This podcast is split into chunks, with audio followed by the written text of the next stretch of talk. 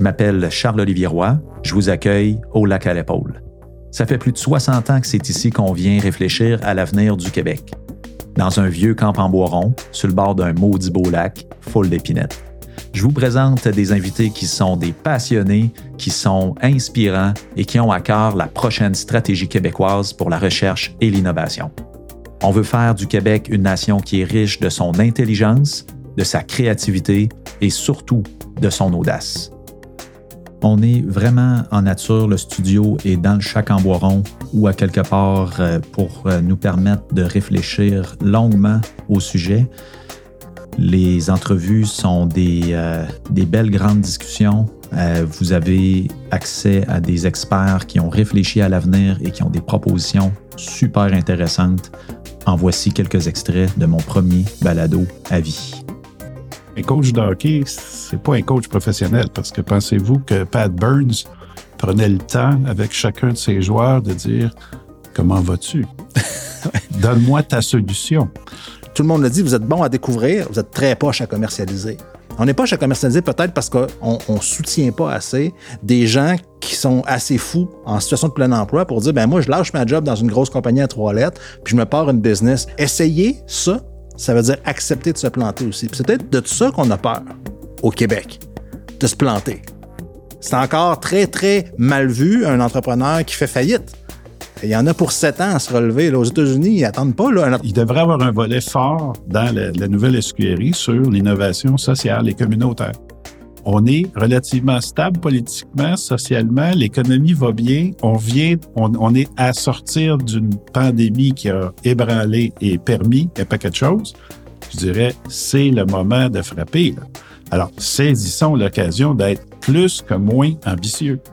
Puis s'il faut que les, penseurs du, document aillent faire, faire, une petite retraite au lac à l'époque, bien qu'ils aillent.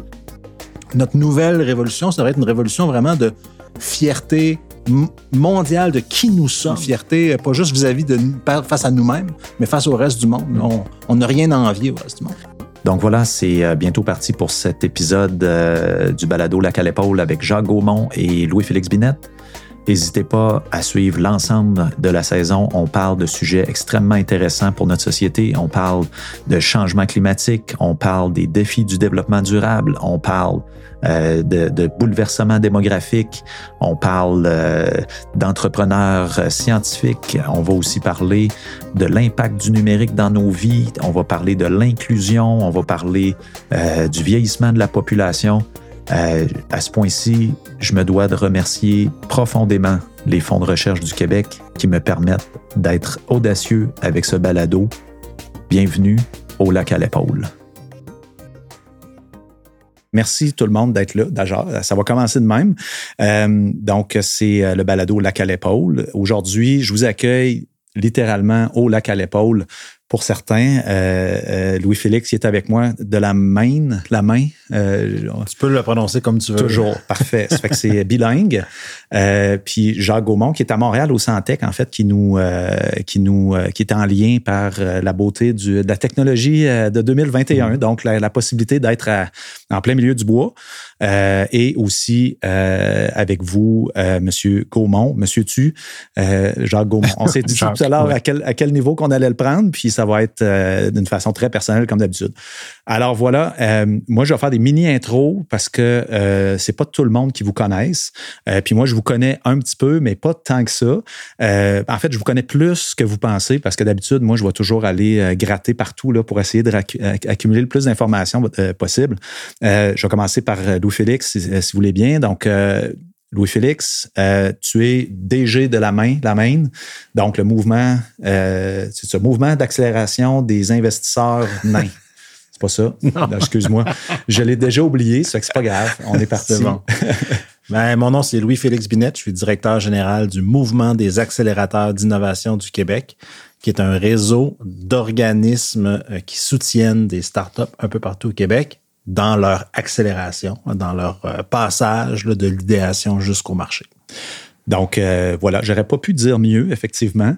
Euh, et puis Jacques Gaumont, qui est en fait, il a fait un mémoire à titre personnel. Donc Jacques Gaumont, vous êtes ben, tu es coach. j'ai, pas encore l'habitude perdue. Donc, tu es coach certifié, mais un mémoire où, dans le fond, qui, c'est ça, qui, qui, qui apporte aussi beaucoup d'expérience, un regard d'expérience, ouais, c'est ça, d'expérience, plusieurs générations là, au niveau du coaching avec les entrepreneurs, les, les exécutifs qu'on appelle dans les entreprises. Oui, j'ajouterais, je suis à ma deuxième carrière. J'ai fait ma, première carrière dans le milieu corporatif, autant au Québec, au Canada qu'à l'international, près de 35 ans. Puis là, travailleur autonome depuis euh, une douzaine d'années comme coach certifié, consultant en préparation de relève de direction et aussi administrateur de société. Alors, euh, donc j'ai vécu euh, un peu, ben, pas partout, mais à certains endroits, dans de la moyenne, dans de la grande, et là, j'interviens auprès de petites euh, aussi entreprises. Puis pour nous, nous, nous situer, à quelles, quelles, grandes entreprises internationales on réfère, si c'est possible de savoir? Euh? Oui, euh, ben d'abord Bell Canada, euh, qui incluait dans le temps une filiale à l'international, et j'ai œuvré surtout au Canada, mais un peu à l'international. Groupe CGI, qui, on sait, c'est un des plus, ben, c'est le plus grand joueur canadien dans, dans le monde des technologies de l'information. Alors, j'ai travaillé pour eux basé au Royaume-Uni. Euh, et des entreprises de taille moyenne euh, qui, euh, dans le domaine des logiciels de gestion des, talents ou commerce électronique, qui œuvraient en Amérique du Nord et au-delà. Wow. Puis, dans le fond, une carrière qui, qui a commencé il y a 30, 35, 40 milieu des années 70, voilà. Puis là, j'ai l'intention de la poursuivre, santé me permettant. Alors, j'ai encore des choses à faire et, et à dire et à apprendre, surtout à apprendre. C'est que dans. Parce que moi, j'ai une passion historique, là, ça, se, ça se ramène toujours dans, dans plusieurs sujets, mais tu sais, d'ici, on, on, sait ce qui est arrivé au lac à l'épaule. Vous, dans le fond, vous êtes arrivé sur le marché, entre guillemets, là, au moment où euh, euh, un peu la révolution tranquille euh, s'installe, les, les, les, choses se passent, et vous êtes dans cette première vague-là là, qui va faire pousser pas mal d'entreprises à travers le Québec. Oui, les, les, les, grands systèmes étatique euh, s'établissait, autant santé, éducation et autres. Moi, ben, c'était par l'angle technologique. Alors, je dirais, euh, euh, juste avant l'Internet, j'étais là hmm. et j'ai vu l'Internet devenir, bon, populaire, se déployer. je me sens un peu rouillé parfois en technologie, mais pas complètement mis, de côté. Alors, j'ai vécu ces, ces étapes-là, et là, c'est l'effervescence de la technologie. Euh, incluant le sans-fil et tout, et les, la, la, haute bande. Et bon, alors, euh, et là, la convergence. Donc, disons que j'ai vécu pas mal ces, euh, ces, ces stades-là. Et ça inclut, bon, dans des rôles non seulement technologiques, mais de mise en marché, commercialisation. Puis, ma, mes derniers moments, les derniers, depuis une quinzaine d'années, plus près de l'humain au hmm. sein de ça, autant dans les organisations que des entrepreneurs de taille euh, petite et moyenne. Donc euh, là, c'est beaucoup l'humain qui me qui m'intéresse le plus, euh, sans négliger la gouvernance et tout, mais c'est beaucoup l'humain. Parce que ça fait quand même, dans le fond, vous avez été manager, si je comprends bien, pas mal plus que, que, ouvrier, si je veux m'exprimer ainsi. Là. Oui, je dirais que oui. Donc, ça permet à ce moment-là de rencontrer beaucoup d'humains, puis d'en de, voir de toutes sortes là, à travers tout ce temps-là. là. Tout à fait. Et de, disons, ça, c'est dans les derniers temps, de me, de revenir en arrière puis de me, de penser à moi, comment j'étais, comment je serais. Puis surtout, là, je, suis là pour aider des, hmm. des, gestionnaires et des dirigeants. Et des fois, je m'attarde à comment j'étais, comment je serais, mais c'est pas ça qui est le plus important, c'est comment je peux aider ceux qui sont euh, sur le hmm. front. Et c'est pas simple aujourd'hui. Loin, loin d'être simple. Alors, j'ai beaucoup d'empathie et j'essaie du mieux possible de les, de les aider. Est-ce qu'à quelque part, c'est pire qu'avant ou euh, juste différent? J'oserais dire que oui, dans le sens où quand on pense à l'hyperconnectivité, euh, quand as-tu, euh, comme personne, des moments tranquilles où tu hmm. peux penser et réfléchir? Alors, tu es hyper sollicité et ce n'est plus seulement les heures de travail, c'est, je dirais pas 24, là, mais disons, à part du sommeil, j'espère, c'est, fait que tu es toujours sollicité tu peux tenter de résister, mais c'est très difficile. Hmm. Et pas de frontière entre le, travail, la vie privée, la vie personnelle et tout. Puis COVID oblige, là, on a vécu ça depuis un an et demi. Alors, je dirais que c'est pire dans ce sens-là. En même temps, il y a le beau côté. Les opportunités sont fantastiques. Là. Hmm. Tu peux, moi, je peux coacher euh, de, de, de, mon, de ma rive sud de Montréal euh, à Montréal, à Québec, au Canada, à l'international. Alors donc, les possibilités, non seulement pour un coach, mais pour en, commercialisation, sont infinies. Mm. Demain, il y a de la compétition, mais bon, alors, fait, il y a le côté négatif, mais il y a le côté positif. Alors, ça revient encore, l'humain, comment peut-il, la personne, comment peut-elle euh, se débrouiller là-dedans, prendre soin d'elle, euh, se prémunir euh, quand ça va pas, ben, mm. résister avant de tomber, etc., etc c'est super intéressant parce qu'on, tu sais, de, notre côté aussi, euh, on en parlait. Moi, j'ai invité euh, Lou Félix ici. J'ai dit, écoute, j'ai le chalet pour une semaine. Ça fait que, tu sais, il y a de l'Internet par ton cellulaire, si tu veux. Donc, euh, hmm. il profite justement d'un moment de retrait quand, il s'est donné l'occasion de de, de, de, de, se reculer de, l'action pour quelques jours. Là, justement, c'est précieux, des temps comme ça. je fais le pont avec, la, ben, j'allais dire, l'écosystème startup. On parle d'un environnement pas mal différent de, ce qu'il y avait en début de carrière. Je ne dis pas que tu étais nécessairement en milieu, en début ou en fin de carrière, euh, Lou Félix. L'idée, c'est plutôt de dire, généralement, quand on entend le mot start-up, on pense presque automatiquement à des jeunes euh, universitaires ou euh, des, des fois beaucoup plus jeunes des fois plus vieux aussi, puis de plus en plus, mais on parle d'une autre époque, complètement. Là, on parle d'un écosystème. Moi, je dis dans, l'intro que le, Québec est tombé en amour avec l'entrepreneuriat. Donc, on est en, comment dire, dans les premiers balbutiements d'une belle relation avec euh, d'autres façons de faire des, affaires. Euh, parle-nous un peu de toi, oui, tu sais, d'où tu viens. Euh, effectivement, on, pensera plus tard à qu'est-ce que tu fais, mais tu sais, euh, euh, d'où, que tu viens, puis comment ça se fait que tu es rendu à la main pour aider cet écosystème startup-là. Moi, je dirais même, de, ce que j'en sais, fédérer même déjà un peu l'écosystème qui se situe, qui, se développe, en fait, un peu partout à travers le Québec déjà. Ouais. comment faire cette histoire-là courte, là? J'ai étudié en, linguistique avec euh, l'équivalent d'une mineure en physique puis une mineure en langue moderne. Donc là, ça envoie un peu linguistique, physique, hein, les systèmes physiques qui gèrent euh, le monde, les systèmes linguistiques qui, qui nous permettent de communiquer entre nous et entre les langues, et langue moderne qui a un petit côté, euh, petit côté échange. J'ai travaillé, j'ai travaillé comme traducteur, j'ai travaillé en politique, mm. dans des cabinets politiques, j'ai travaillé dans la diplomatie canadienne. Euh, et euh, tout ça, ça m'a amené à voir euh, les systèmes humains qui s'établissent, les jeux, etc. Donc, j'ai toujours été assez comme un golden retriever là, qui veut ramener tout le monde ensemble. Il fait plein de stratégies pour que, réunir les gens. J'ai toujours un peu ce côté-là, un peu optimiste, un peu naïf cette naïveté-là, euh, elle, vient avec, euh, avec ce qu'il y a. Et puis, à un moment donné, à force de.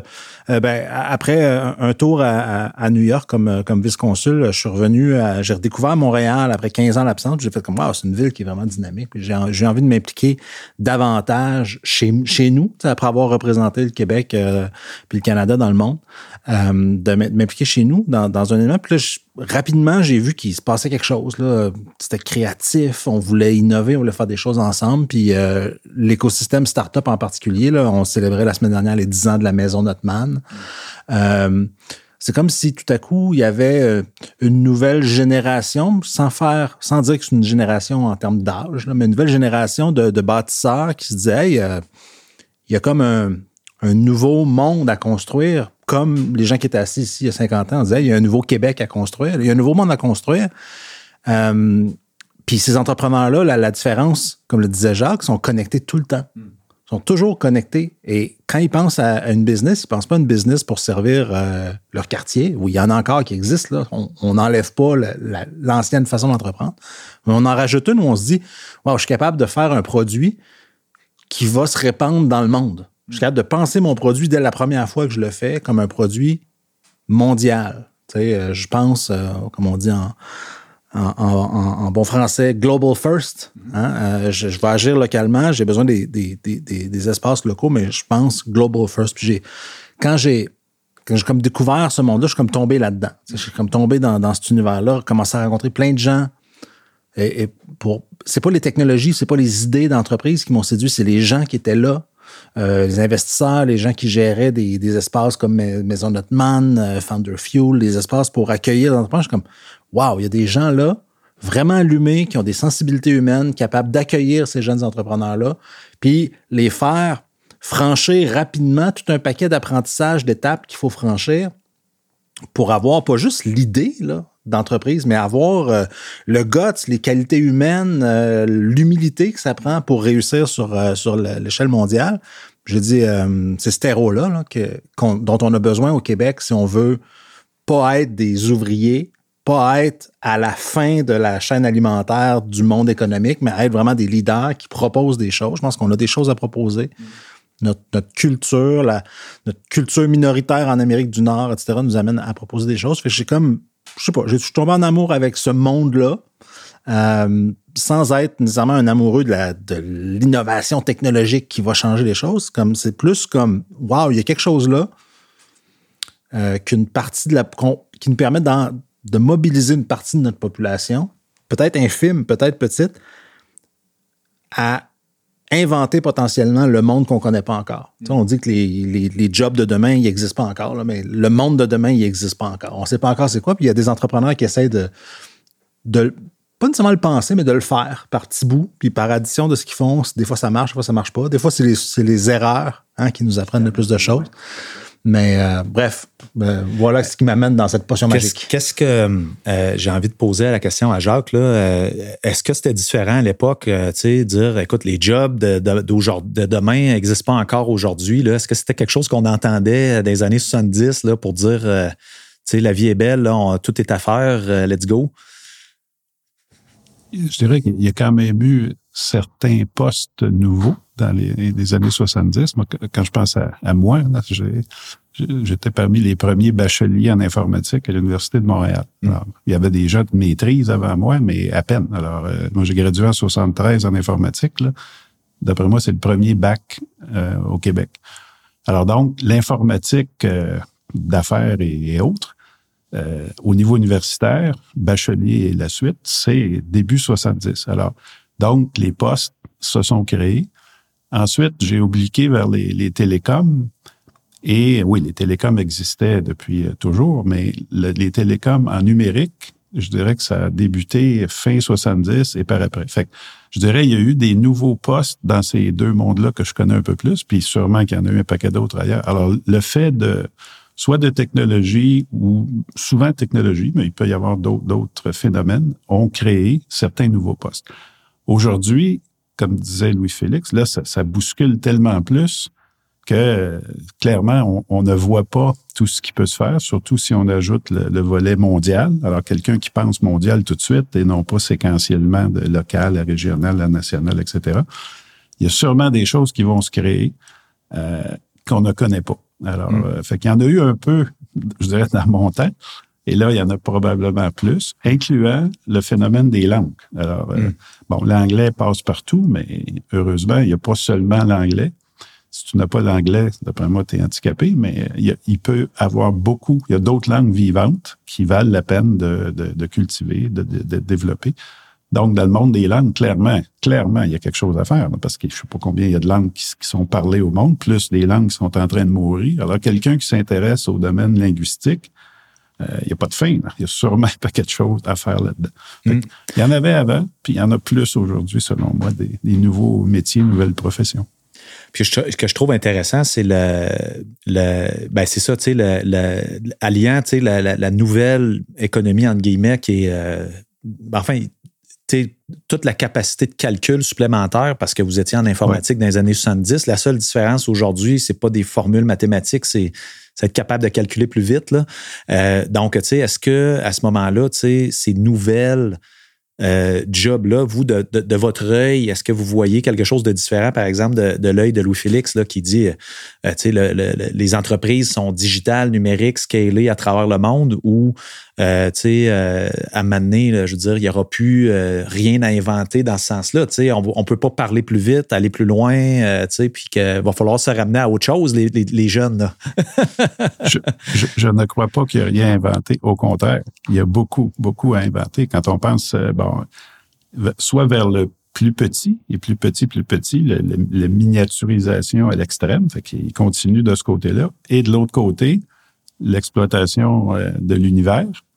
quand on pense là, on va aller non seulement sur la Lune, mais sur certaines autres planètes. Il y a des gens qui, qui, qui regardent plus loin encore. Alors, soit aux deux extrémités, vers l'infiniment petit et vers l'infiniment grand, il y a sûrement des choses à, inventer, à découvrir, à, exploiter dans le bon sens. Alors, ne serait-ce que ça, mais plus le fait de bon tout, tout ce qui est climatique, l'environnement, euh, c'est des nouveaux. Ben, il y a des métiers traditionnels, mais il y a sûrement de la place pour des nouveaux métiers. Comment mieux exploiter notre, notre planète et non pas euh, mm. lui nuire? Et d'autres planètes, qui sait? Alors moi, je suis pas inquiet là, que des gens vont dire il n'y a plus rien à faire ici. au, au contraire, au contraire. Euh, et quand on pense aussi à les langues, les cultures qui n'ont pas à, s'éteindre, alors qui veulent vivre, alors ne serait-ce que de s'intéresser à ça, les aider à faire vivre des, petites cultures, des petites langues. Alors, euh, mm. beaucoup de choses à faire, selon moi. Euh, j'avais dans l'idée de vous raconter un petit peu comment que je voulais vous converger dans la discussion, qu'est-ce qui m'avait attiré d'un bord et l'autre, puis euh, sans nécessairement ouvrir tout un, sujet euh, là-dessus, parce que, comme je dis, on, fait, des petites séquences d'une vingtaine de minutes. On est rendu à 18 déjà, euh, plus ou moins l'introduction, donc ça va super bien.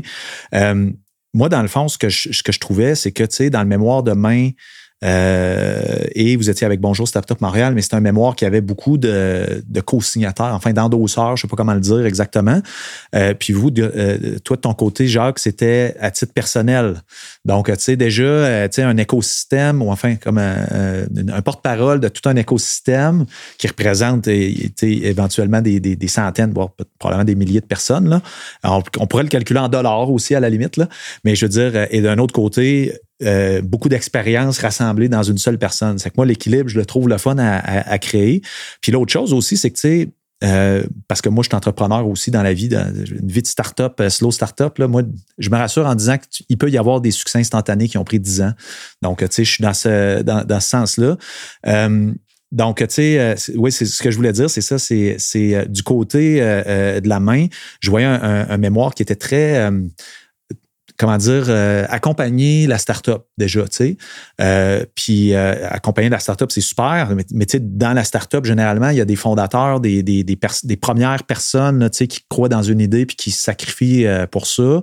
puis de, de ce que j'ai goûté il y a 10 ans versus qu'est-ce que c'est aujourd'hui l'écosystème, je vois qu'il y a une méchante différence là, dans dans l'accueil, dans, dans la prise en charge, dans les opportunités d'avoir ce que tu as besoin là, euh, euh, rapidement, puis avec empathie aussi. Là, euh, ça, je trouve ça super intéressant. Puis d'un autre côté, ce que je voyais dans le mémoire de Jacques, c'était vraiment des mots qui sont très, très axés sur l'humain, justement, on en parlait tantôt, là, et puis qui sont vraiment axés sur l'humain, tu sais, pour aider la personne qui est dans cette entreprise-là, puis qui à prendre des décisions qui sont, euh, qui sont difficiles des fois ou qui sont enthousiastes, enthousiasmantes aussi.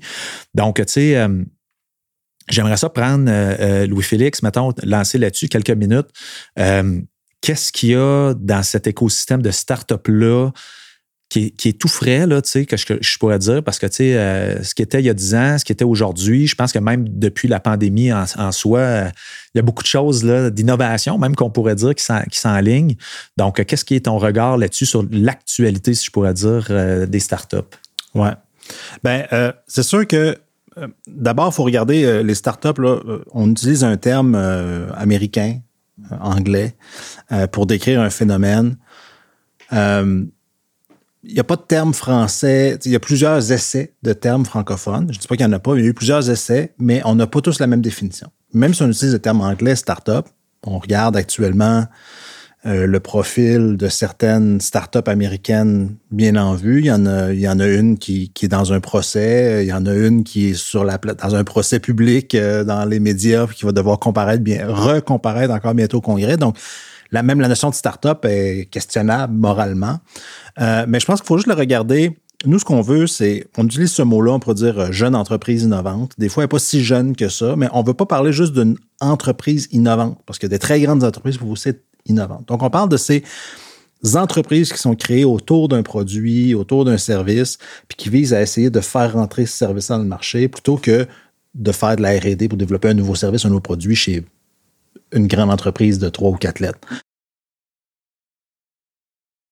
Absolument, exact. Donc, on est dans des entreprises fondées sur l'innovation, donc qui prennent une innovation, euh, puis qui essaient de l'amener au marché rapidement. Puis la start-up, on va le dire, c'est un état chrysalide. C'est-à-dire, à un moment donné, la start-up, si elle réussit, elle va devenir une entreprise, une PME, une grande entreprise, puis elle va réussir. Mais dans son état chrysalide, elle n'est pas comme toutes les entreprises en démarrage. La start-up, elle a des besoins particuliers. L'entreprise en démarrage, on a appris avec le temps, là, tu sais, euh, le développement économique est orienté autour de ça. On accueille l'entreprise, euh, on lui fait un prêt favorable que les banques feront pas, on lui offre euh, des locaux, des locaux, des espaces euh, à prix abordable en espérant qu'un jour elle puisse les payer plein puis qu'elle puisse générer des bons revenus fonciers puis des bons des bons emplois bien payants. L'entreprise fondée sur l'innovation, la start-up, elle demande beaucoup d'investissement en amont pour développer son produit donc, elle va investir énormément. Même les premières fois qu'elle va faire des ventes, elle va peut-être être déficitaire, cette start-up-là. Donc, on ne va pas regarder son, juste son volume de vente parce que les premières ventes, là, elle va perdre de l'argent. Mais un jour, quand elle va atteindre son, point d'inflexion, qu'on appelle, là, elle va commencer à être profitable, elle va devenir intéressante pour le capital de risque. Mais mm. ces entreprises-là, là, entre le même, vont devenir intéressantes pour le capital de risque et le capital de croissance. Puis, euh, dans, dans ce moment-là, elle a besoin d'un accompagnement particulier. Et c'est pas de dire, ben, on a déjà mis plein de ressources au Québec en développement économique puis en, accueil d'entrepreneurs, puis dire, ben, ça devrait marcher. les, entreprises, les startups veulent exporter à l'international, mais on, va aller voir des organismes qui font de l'exportation. Non, ces organismes-là sont faits, comme le Jacques le dit tout à l'heure, sont faits pour euh, une entreprise qui commence locale, régionale, puis dit Ah, je suis peut-être prêt pour l'exportation. Il va venir une startup, ils ne comprennent pas pourquoi il y a un entrepreneur qui se paye pas beaucoup, puis comme il dépense plein d'argent sans faire de vente. C'est, il y a comme un, ça prend un langage, ça prend une capacité d'accueil, ça prend euh, des gens qui ont la sensibilité pour comprendre ces entrepreneurs-là, comprendre la folie de leur idée, les enjeux de santé mentale qu'ils peuvent vivre. Ça prend comme un tout nourricier, puis on peut pas juste s'appuyer sur les, les, structures. Grosso modo, notre mémoire, ce qu'il dit, c'est prenons le temps, si on veut se donner une vraie stratégie québécoise de recherche et d'innovation, puis si on pense que le vecteur startup est un des vecteurs qui va nous amener peut-être, qui fait peut-être de 1 à 5% de l'innovation au Québec, puis peut-être que c'est 0.1% de toutes ces startups-là qui vont faire qu'à un moment donné, il y a une innovation qui va représenter 5 à 10% de l'économie québécoise. Si on veut vraiment investir là-dedans, ben, faisons-le bien. Mm-hmm.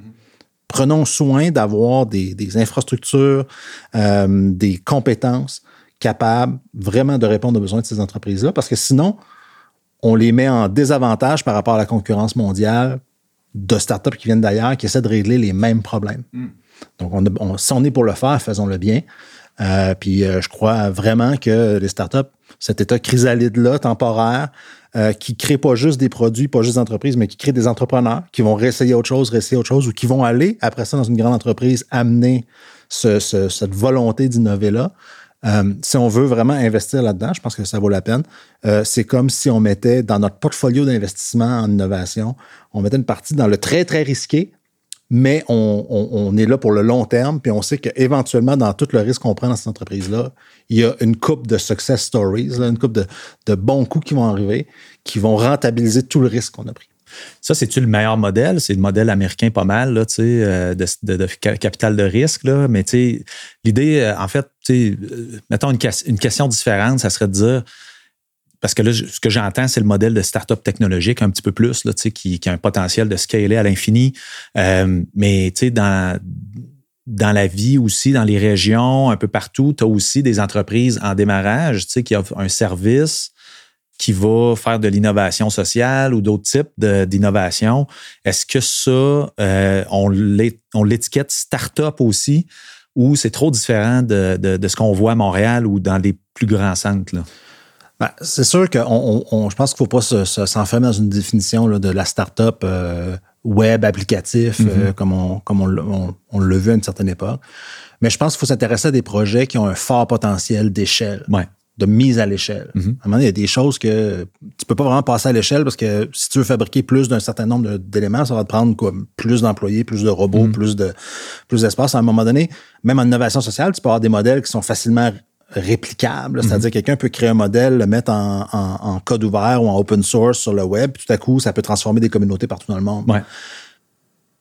Investissons là-dedans. Là. Investissons dans des projets euh, inventés localement, mais qui ont un potentiel d'échelle mondiale essayons pas d'avoir une définition trop restrictive, mais considérons quand même que euh, ça prend. Euh, on ne va pas aider ces entreprises-là, même en innovation sociale, comme on aide un entrepreneur Hmm. traditionnel en fabrication de meubles ou tu sais, porte et fenêtres ou salon de coiffure, garage. J'ai beaucoup de respect pour tous ces gens-là. Je viens d'une famille entrepreneuriale comme ça, mais euh, c'est pas la c'est pas la même façon de faire. Hmm. On- On on- on n'approche pas la, la- on ne devrait pas approcher l'entrepreneur de la même façon. Ceci dit, tu sais, il y a des entrepreneurs, des, des startups dans tellement de domaines de toute façon que c'est vrai que veux dire, on, qu'on parle de deep tech, qu'on parle de med tech, qu'on parle d'ag tech, qu'on parle bientôt de âge tech. Euh, Il y en a, il y en a, il y en a. Tu sais, donc, euh, plusieurs profils, plusieurs façons d'aider un profil particulier qui est dans un, certain lieu. Euh, Jacques, est-ce que euh, déjà aujourd'hui, dans le coaching, est-ce que ça change? Qu'est-ce que. Ben, j'ai compris tout à l'heure que ça ne fait pas euh, 50 ans de coaching, c'est la deuxième carrière, mais j'imagine qu'avec l'expérience, vous avez eu à former d'autres managers déjà euh, à l'époque. Est-ce qu'à ce moment-là, ça crée une différence dans la façon d'accompagner ces nouveaux, nouvelles générations d'entrepreneurs-là qui. euh, écoute, qui ont envie aussi de vivre à la maison un peu, tu sais, puis d'être euh, d'être différent dans, dans la, façon d'aborder les affaires, entre guillemets, tu sais. Donc, est-ce que, que- quel est le regard d'actualité là-dessus euh, pour, euh, pour reprendre un peu la même question? Bon, euh, regard d'actualité. D'abord, moi, je me suis intéressé parce qu'on on dit qu'il y a quatre générations actives sur le marché du travail. Je vous cacherai pas que je suis parmi les boomers. Et les, disons, les X, ça va de, je pas, fin cinquantaine jusqu'à 40. Les Y de 25, à peu près 26 jusqu'à 40. Puis les fameux Z de 25 et moins. Et euh, fait que là, faut Bon, dans le temps, peut-être qu'il y en avait trois, mais là, il y a vraiment quatre générations actives parce que ben, deux, deux phénomènes. Les gens meurent plus tard, donc vivent plus vieux, et demeurent au travail. Fait qu'avant, peut-être, quand, quand le- l'espérance de vie était de 65 ans, ben, tu avais trois générations au travail. Là, il y en a quatre. Donc, de composer avec quatre générations, chaque individu est différent. Toutefois, il y a quand même des traits. Là, de- dans des, en tout cas, tu, peux- essayer de, de, prévoir, de reconnaître quelqu'un avant de, lui parler, puis après ça, tu t'ajustes à lui. Fait que, en coaching, euh, oui, transiger avec des gens de générations différentes qui ont parfois et souvent des besoins différents, ben, c'est déjà un premier défi. Puis, euh, de, de, de, de- puis là, en plus, avec la, la pandémie, euh, ben là, faut soi-même, il fallait changer du présentiel à 100% virtuel et les coacher demain. Donc, euh, il fallu rapidement s'adapter à ça, mais c'est correct parce que ça ouvre des possibilités nouvelles. Euh, et euh, puis bon, mais au Québec, on a le phénomène, c'est les, les, les couples travaillent à forte majorité. Là, on parle, je crois, de 75 et plus. Fait qu'on n'est pas dans des sociétés où c'est c'est l'homme seulement qui travaille euh, ou, ou l'inverse. Mais là, ici, c'est le... Alors, tout ça fait partie de des individus, euh, leurs défis au travail, plus, bon, s'ils ont des enfants, ben, s'occuper des enfants et tout, et s'occuper parfois des parents, parce qu'il y a l'autre, quand les parents arrivent à la fin, ben là, on s'aperçoit qu'il faut s'en occuper aussi. Eux sont occupés de nous plus jeunes. Alors, alors, tout ça, quand on coach des gens, ben faut, faut prendre ça en compte. La personne, moi, je prends toujours l'angle travail, mais veut, veut pas, c'est une personne qui est devant moi. Je peux pas complètement euh, occulter et négliger euh, ce avec quoi elle se présente, et, et au contraire, parce que ça peut souvent influencer ce qu'elle vit, euh, ce qu'elle veut atteindre, et puis euh, si on s'en occupe pas, ben on fait du surplace. Alors, je sais pas si ça, ça Je comprends. Puis ce que, ce, que, ce que je comprends aussi, c'est qu'il y a comme, tu sais, il y a le, le phénomène, entre guillemets, de coach de vie. Là. On parle pas de ça du tout. On Non. parle de coach exécuter le plan, la business, X, Y, Z là, dans le temps, puis de, de, de monter euh, un projet d'affaires à, à un succès d'affaires. C'est plus du coaching de même qu'on discute ici. Là. Oui, c'est, du coaching professionnel. Avant, puis le coaching existe depuis environ 25 ans. Alors, justement, quand je parlerai tantôt, gestion de projet, on parle plus de 100 ans. Mm. Gestion du changement organisationnel, une cinquantaine d'années. Le coaching, ça fait à peu près 25 ans. Alors, avant, au, dans les débuts, personne n'en parlait, parce que c'est comme, si t'es un coach, parce que t'es pas bon, t'es, on va te mettre à la porte, coaching de redressement, c'est quasiment une plaie, une maladie. Ça n'est plus le cas, heureusement. Parce qu'effectivement, euh, les coachs professionnels sont là pour aider quelqu'un à atteindre, quelqu'un ou une équipe ou un groupe, à atteindre plus rapidement, plus efficacement ses objectifs que autrement. Alors, euh, fait que Ben- c'est loin. Quand on pense même la, la métaphore, quand on pense à des athlètes euh, sportifs de haut niveau et olympiques, croyez-vous que l'athlète est seul au monde? Eh bien non. Il y a même plusieurs coachs. Il y a le coach sportif, il y a le coach mental. Il y a aussi... Alors, pour performer à haut niveau et longtemps, parce que les situations changent d'année en année, ben, il, s'entoure de coachs professionnels. Mhm. voilà. Donc, tout à l'heure, on parlait de, de l'état de l'écosystème de start-up, puis la fonction de coach aussi au niveau de l'exécution de plans puis d'atteinte de, d'objectifs. Donc, euh, la relance euh, de, de, discussion, c'est euh, bon, l'état de chrysalide d'une start-up, ça veut dire que, tu sais, elle essaye plein d'affaires. Dans le fond, souvent, c'est comme ça. On a le funnel des start-up, des incubateurs, des, des accélérateurs sont grands. Euh, et il y a comme un effet d'écrémage. Il y a comme des stages qu'on installe. Donc, cet état de chrysalide, c'est que c'est des gens qui veulent entreprendre, qui, qui ont des idées d'entreprise, et ils les mettent, ils commencent à aborder le marché. Euh, des fois, le marché va venir dans plusieurs années. On parle des deep tech, on parle de la, med tech, biotech, tu sais, des choses qui sont à plus long terme. Mais il y en a aussi que c'est très, très rapide. Donc, euh, on, accepte tout ça. Puis, euh, à un moment donné, on commence à toucher quelque chose. On commence à faire des ventes, on commence à répondre à un vrai problème. Puis là, le marché nous donne des signes comme de quoi il y a, appétit. donc là, on met des plans en place, puis on exécute ces plans-là. Donc, Jacques, l'expérience euh, apprend justement que, tu sais, à il faut structurer nos affaires puis euh, se mettre des objectifs, les mesurer, euh, tu sais, les atteindre, etc. Donc, la, la, game est partie. Qu'est-ce qu'on fait quand on a un entrepreneur qui a une belle belle, un beau potentiel, tu sais, par l'expérience que vous avez, là, est-ce que, ben, enfin, je, vais vous poser la question d'abord, est-ce que c'est ce genre d'entrepreneur-là qu'on se doit d'accompagner aujourd'hui, euh, puis de quelle façon il euh, faudrait l'accompagner? Ben, ma réponse rapide, c'est oui, parce que d'où viennent les idées?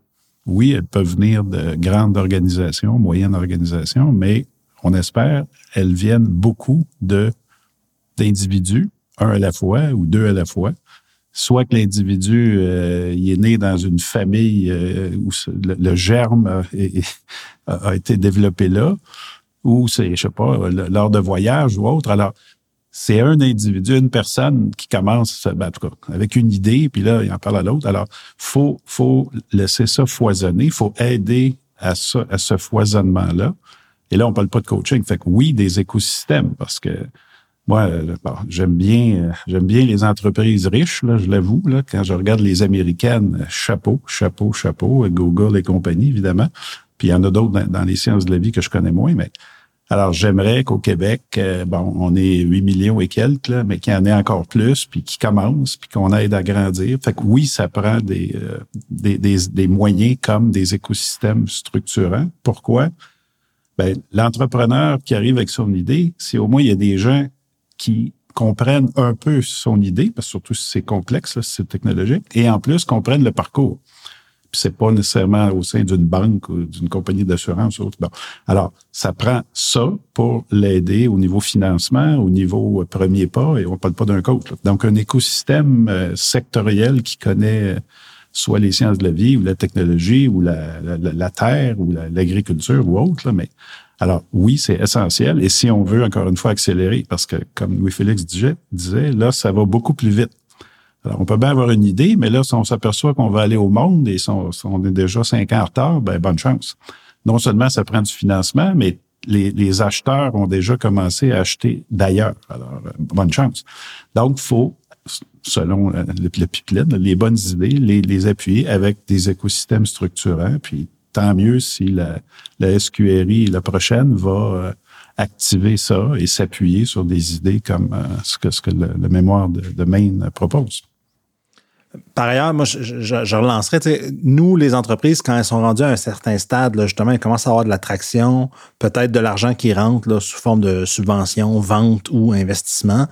Là, tout à coup, on a euh, l'entrepreneur inventeur, l'entrepreneur geek, euh, l'entrepreneur scientifique qui devient entrepreneur manager. Hmm. Et là, il réalise que c'est le fun de coder, euh, c'est le fun d'inventer, euh, c'est le fun d'expérimenter, mais là, euh, c'est le fun même éventuellement penser un produit. C'est le fun apprendre c'est quoi le marché, puis c'est quoi la proposition de valeur de mon produit, mais devenir manager, c'est une expérience humaine euh, transformationnelle. La, la chrysalide, l'impact sur l'humain est important.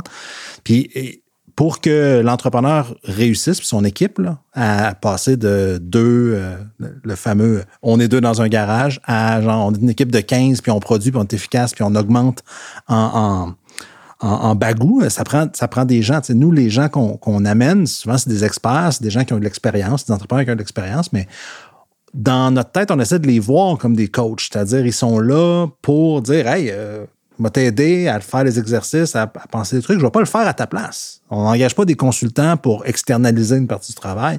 On embauche vraiment des. Euh, on, essaie de mettre autour de ces entreprises-là des, des entrepreneurs en résidence, des gens qui ont une certaine expérience, mais aussi des gens qui sont capables de s'asseoir dans, le siège du passager et de dire Réalises-tu qu'au fur et à mesure que tu prends de la vitesse, euh, tu as certains inconforts qui apparaissent. Ah ouais, c'est vrai, je ne le sentais pas. je ne sais pas, Jacques, comment. Comme, pour moi, c'est évident que le coaching, c'est un des piliers potentiellement aussi important que le cash, là, sous mm. forme d'investissement, capital risque ou autre, euh, potentiellement euh, aussi important que l'accès au marché, c'est-à-dire la capacité à, mettre des gens dans le siège passager, là, ou en tout cas un accompagnateur de ces entrepreneurs-là. Mm. Euh, ça fait partie des choses, c'est même le vocabulaire qu'on utilise, nous, depuis quelques années, la notion de, de coach. je ne sais pas, Jacques, comment oui, je ferais une petite euh, distinction, puis là, sans être puriste, parce que le, mot coaching est évidemment, bon, puis coaching de vie, euh, je respecte ce qu'ils font, mais moi, j'en fais pas. Mais je respecte qu'il y a des gens qui s'intéressent aux gens sur leurs problèmes de vie, que ce soit de la séparation, leurs enfants, le couple. Bon, moi, je ne je, vais pas là. Euh, fait qu'il y en a de ça. Euh, coach, la plupart du temps, on a, on a, on a entendu ça la première fois, coach d'hockey. Ben, selon la définition officielle du coaching professionnel, un coach d'hockey, c'est pas un coach professionnel parce que pensez-vous que Pat Burns prenait le temps avec chacun de ses joueurs de dire comment vas-tu? Donne-moi ta solution. Non, c'est plutôt un entraîneur qui il faut qu'il fasse son plan de match puis qui combine les, les, les meilleurs trios, les meilleurs puis puis mané, hey, euh, je t'enlève de là. Fait un coach professionnel ne trouve pas des solutions, ne dit pas quoi faire au coaché. Il amène le coaché à trouver ses propres solutions. Fait c'est pour ça que je fais juste une petite distinction. Fait qu'il y a d'autres métiers très importants, peut-être avant le coaching professionnel, pour accompagner l'entrepreneur jusqu'à un certain point. Puis à un moment donné, quand il ou elle sera prêt à ça, de, de, de, de s'embarquer dans une démarche de coaching euh, professionnel, et là, la distinction, c'est ça. Le coach fait trouver les solutions au coaché, euh, l'écoute, le, le, si ça va dans le ravin, ben, on va peut-être l'arrêter juste avant, mais lui laisse prendre ses décisions. Il n'est pas là pour lui dire quoi faire. Alors, il y a une petite distinction. Fait que oui, le, un coach professionnel, à un moment donné sur le parcours, euh, est utile. Pas au début, je le dis candidement, pas au début, clairement un peu, fait faut, parce qu'ils sont seulement deux, là, je vais vous dire, le, le, un ou l'autre des deux, ils sont mieux de s'occuper de leur business avant de faire appel à un coach professionnel.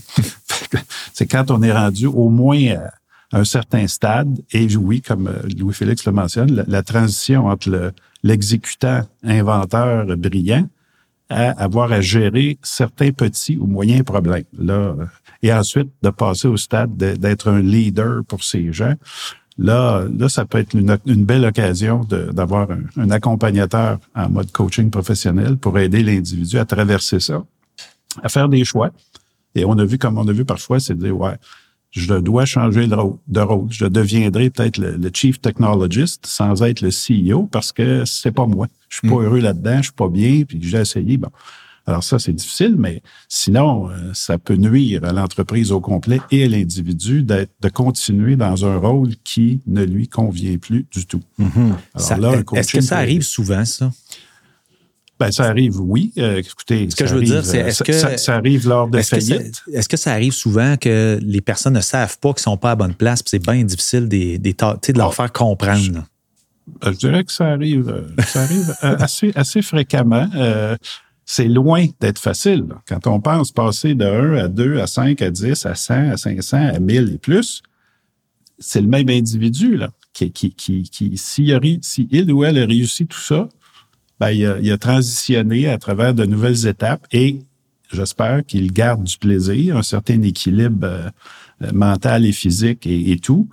Sinon, ce qu'on, en anglais, ce les, les career derailers, là, c'est, il, va t'arriver quelque chose, tu vas frapper un nœud, tu vas frapper un conflit, ça va affecter ta vie personnelle, ta vie familiale ou alors c'est plein plein d'embûches tout au long du parcours de, de, de croissance et est-ce que ceux qui réussissent continuellement jusqu'à la fin, euh, ben, ils ont eu à transitionner. C'est pas seulement de la chance ou autre. Mm. tant mieux, ils ont réussi à évoluer puis à, à s'adapter. Bon, mais c'est pas, c'est loin de tout le monde au contraire. Alors donc de, de, trouver son son son poste dans lequel on est bon et heureux et on contribue, c'est c'est pas, pas un péché, au contraire. Sinon parce que tant qu'on perdure dans quelque chose, puis à chaque matin, ça se voit, l'équipe le sent, etc. Et quand je parlais tantôt, malheureusement, il y a des faillites. Les faillites, c'est pas juste parce qu'il y a une faute, c'est qu'il y en a qui, bon, soit n'ont pas vu des problèmes, n'ont pas su comment y réagir, n'ont pas su s'adapter, n'ont pas su déléguer à quelqu'un. C'est plein, plein de raisons. Là, c'est, un terreau hyper fertile, hyper fertile. Est-ce que, parce qu'on parlait dans votre mémoire aussi de, de coaching, gestion de projet, puis l'autre ordre, parce que l'idée, dans le fond, c'est la, la, gestion du changement organisationnel. Gestion du changement, ouais. ouais.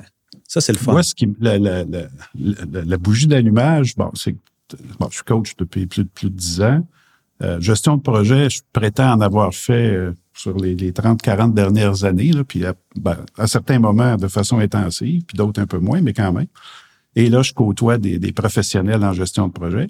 Puis gestion du changement, c'est un peu plus récent. Ça peut-être 5, 6 ans, là, je suis près de, cette association-là. Changement organisationnel profond. Et c'est quoi les différences? Bon, coaching, on s'occupe des personnes une à la fois ou l'équipe. Changement organisationnel, c'est que si on, je sais pas, on, on sort un nouveau système informatique ou pensons à ce qu'on a vécu avec la COVID, c'était des changements organisationnels et sociétaux majeurs. Comment ils s'y sont pris pour faire accepter des, des, des choses loin d'être simples, comme passeport vaccinal, confinement, obligé. Alors, ça, justement, là, cette science-là, si on veut, c'est comment faire accepter des, des changements majeurs à une organisation ou même une société sans dérapage, sans blocage.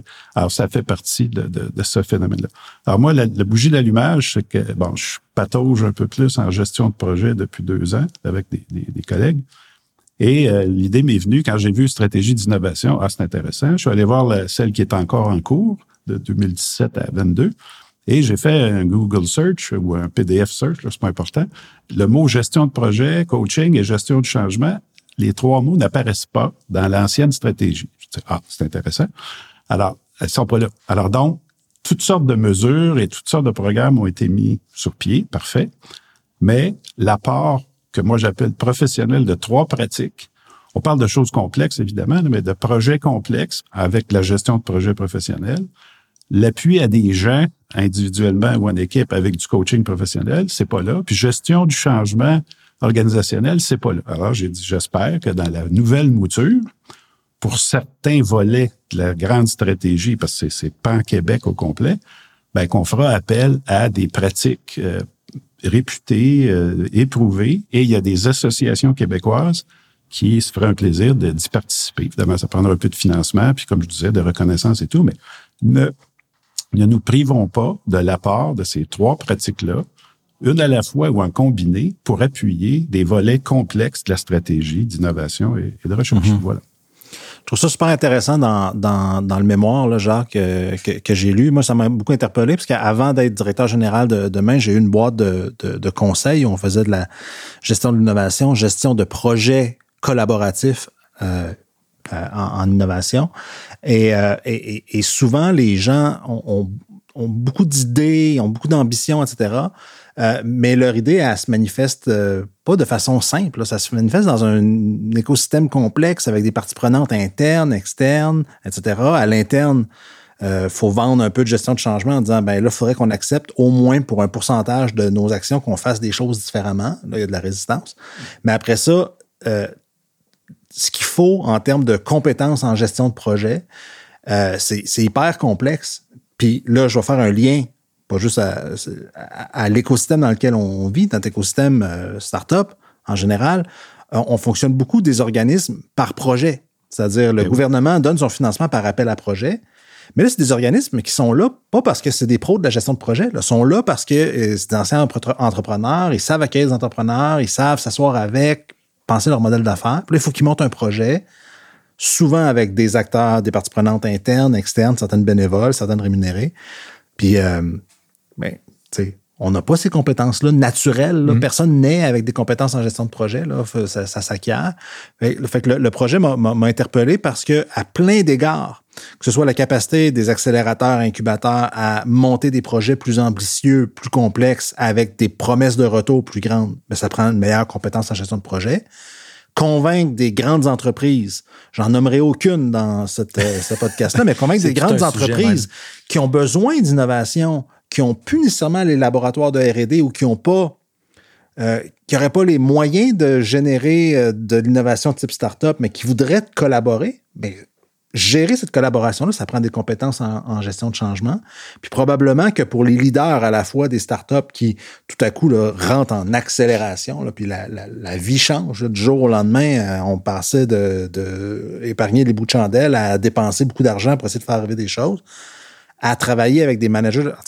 Moi, quand j'ai lu le mémoire, j'ai trouvé ça, ça nous prend ça. Faut effectivement que on équipe nos organisations si on veut qu'elles soient plus résilientes, qu'elles fassent des, des projets de plus grande envergure, de plus grand impact. Il faut qu'on les équipe avec les bonnes compétences pour euh, pouvoir travailler euh, dans un monde complexe.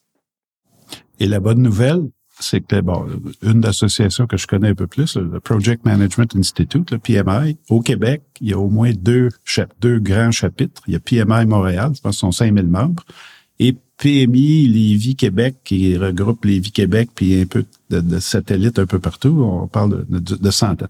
Alors, PMI a deux antennes fortes au Québec avec des membres les universités, c'est plein de cours de maîtrise en gestion de projet, l'UCAM, les, plusieurs des, des, des constituants de l'UQ. Alors, c'est pas que des compétences, il y en a pas, il y en a, mais justement, c'est pour ça que j'ai osé faire mon petit mémoire, c'est au moins la stratégie. Et on parle d'innovation, ben c'est des idées, mais pour que ça se mette en œuvre, ça se matérialise, au moins pour les volets un peu plus complexes et costauds, utilisons la gestion de projet professionnel. Puis, surtout, ça va de l'argent, des subventions. puis il y en a des compétences au Québec. Et ce que je disais aussi, documentons les cas. Et là, je vais faire mon petit lien avec la francophonie. Euh, j'ai relu que nous sommes plus de 300 millions francophones dans le monde. Bon, peut-être pas à 100 francophones. Il y a des partiellement francophones, mais who cares? Plus de 300 millions. C'est important, surtout pour le Québec, on le sait. Alors, donc, ce qui se fera, publions des cas de projets réussis, puis même des projets moins réussis, mais apprenons des... Alors, publions en français un peu plus. Alors, les SQRI pourraient encourager un petit peu certaines de ces publications-là sur des cas complexes qui réussissent. C'est super intéressant parce que j'avais une discussion avec Noah de Arche, ouais, qui, euh, qui faisait état un peu de la même chose. Là. C'est qu'il y a de la francophonie partout. Puis ce qui est particulier, c'est que Noah, il n'est pas, il est pas un francophone, euh, j'allais dire de nature, de langue maternelle plutôt. Euh, mais lui s'intéresse beaucoup, beaucoup à la francophonie. Il s'est installé en région aussi pour, pour ses activités. Puis il y a un, il y a un volet de son, ses initiatives qui sont en Afrique de l'Ouest, là, puis qui, qui dit écoute, les communautés, communautés francophones sont émergentes partout sur la planète. Là, puis on a l'impression, nous autres, dans notre position minoritaire, d'avoir à lutter pour une survie alors qu'on pourrait juste vivre correctement, même dans un réseau francophone, puis de, de s'inspirer de meilleures pratiques, ou juste, comme on disait tantôt rapidement, euh, solutionner des problèmes ici, nos problèmes, entre guillemets, mais ça va, ça va rayonner partout, puis ça va aider d'autres communautés ailleurs à, à, s'en tirer. Euh, donc, on, ben, c'est le volet aussi innovation sociale, peut-être dans ce sens-là, là, mais euh, je trouve ça le fun, tu sais, puis euh, à quelque part aussi, ce que je reviens peut-être sur, le mémoire de la main pour te, lancer la balle à ce moment-là. Euh, qu'est-ce qui, dans ce, mémoire-là, pour, pour, pour, toi, est, vraiment drôlement important, qu'il faut, euh, j'allais dire, innover dans notre écosystème? Moi, on n'a pas parlé de la définition de l'innovation à la limite, là, mais tu sais, pour moi, il faut, faut ça, faut qu'il y ait un impact, il faut que ça change quelque chose, là, tu sais, puis là, tu sais, dans, dans cet écosystème-là qui, qui se développe, euh, tu sais, là, là, euh, tu sais, prochaine SQRI, évidemment qu'on va parler de start-up, puis évidemment qu'on va parler de créativité, d'innovation. Qu'est-ce qui manque là, pour, euh, pour le succès? Là? Ben, je pense, pour faire du mélange sur sur le dé de la, la francophonie, l'impression qu'on est minoritaire, mais dans le fond, on, on, dans une communauté mondiale de, de centaines de millions de gens qui vivent en français au quotidien. Euh, ils parlent avec des. On parle tous avec des accents différents, mais c'est le propre des langues. Euh, je, je, pense au Québec, euh, si on veut réussir, euh, souvent, les écosystèmes startups, là, si on regarde, euh, si on regarde les, classements mondiaux, là, c'est autour des métropoles. Mm. Hein, les, les, les, startups, c'est très métropolitain. C'est des grandes métropoles. Mais ben, qu'on le veuille ou non, là, au Québec, on a une grande métropole, puis c'est pas une grande métropole à l'échelle mondiale. Mm-hmm. C'est une, grande métropole canadienne. euh, fait que euh, on, a je, pense qu'il faut éviter de se limiter à dire ben on va tout mettre nos œufs dans, l'écosystème montréalais. Je pense qu'il faut voir l'écosystème montréalais comme il apporte quelque chose. Il y a un certain type d'entrepreneur qui peut voir le jour d'une certaine façon à, Montréal, mais il y a plein d'entrepreneurs qui voient des choses euh, dans les réalités que tu peux pas percevoir là, euh, sur le plateau Mont-Royal, euh, que tu peux percevoir, par exemple, si tu habites en Abitibi, au Saguenay, aux îles de la Madeleine. Mais les réalités que tu perçois là impactent plein d'autres communautés qui ont des réalités semblables ailleurs dans le monde. Fait que ta capacité à régler un problème que tu vis euh, dans une région X du Québec, puis de penser une solution qui va être applicable dans un tas d'autres mm-hmm. communautés qui vont être impactées par les mêmes phénomènes de changement climatique, etc. Euh, surtout qu'on sait qu'au Québec, on va être moins impacté en termes de de réchauffement à la base, mais d'amplitude de changement, on va être, on, va être plus impacté. C'est-à-dire qu'on va peut-être vivre des choses qui vont pouvoir faire école ailleurs. Puis un, des aspects qu'on aborde dans le mémoire, c'est il faut travailler nos écosystèmes pas comme des éléments fragmentés, l'écosystème de Montréal, l'écosystème de Québec, l'écosystème de Sherbrooke, puis là, ah, il y a peut-être un écosystème émergent à, je sais pas moi, Trois-Rivières, Gatineau. Non, non, comme si on veut avoir une force de frappe mondiale, euh, il faut travailler nos, nos réseaux, notre capacité à un entrepreneur qui rentre dans le réseau, peu importe où il rentre, d'avoir accès avec la même vélocité, la même rapidité, aux mêmes ressources que l'entrepreneur qui rentre à la Maison Notman euh, à Montréal. Et euh, qu'on soit capable de le mettre en, réseau rapidement entre nous, mais rapidement dans le monde. Et je pense qu'effectivement, euh, le débat qu'on a actuellement autour de, la langue, la capacité de, travailler en français, je pense qu'il faut se tourner vers pas une, version restrictive, protectrice, protectrice, protective de, la langue euh, au Québec, mais une vision vraiment comme, ben là, si on veut protéger notre langue, euh, utilisons donc les réseaux internationaux. Si on veut protéger ou donner un coup de main aux entrepreneurs, utilisons les réseaux euh, internationaux. Puis si on veut le faire en français, ben investissons aussi dans ces réseaux-là. Mm-hmm. Puis j'ajouterais une autre motivation, c'est, bon, quand on parle de Québec, on a un très grand territoire c'est pas juste Montréal et l'île et autour. Fait occuper le territoire, puis pour moi, c'est par le travail. Donc, qu'il y ait des postes, des emplois, des, des, entreprises intéressantes et florissantes un peu partout, dans toutes les régions, régions ressources, qui ont des particularités différentes. Tant mieux, le réseau de l'Université du Québec est déployé. Les, les 48 ou quelques cégeps sont déployés.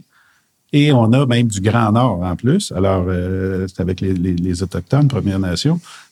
On a toute une géographie à prendre encore mieux avantage euh, dans les années futures par l'angle de l'innovation et des, des, des startups un peu partout. Puis, et le phénomène réseau au Québec, c'est bien, mais une fois qu'il est mieux ici, ben, déployons-le encore plus loin, en francophonie et autres. Et mm. ça, ça sera une de nos forces parce que en fait, quand quelqu'un n'est que anglophone, ben, euh, OK, il parle bien une langue, puis il a accès à tout le monde, sauf qu'il est une langue, une, une culture, je vais simplifier, là, mais au moins une langue.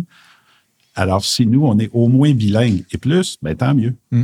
Absolument. C'est super. je pense que ce qui est intéressant pour les, les, startups en région, c'est que euh, c'est relativement facile parce qu'il y, a peu de startups qui ont besoin d'une d'une forte concentration de ressources humaines autour, mettons, mm. d'une usine, d'une chaîne de production. il, y en a, il y en a moins.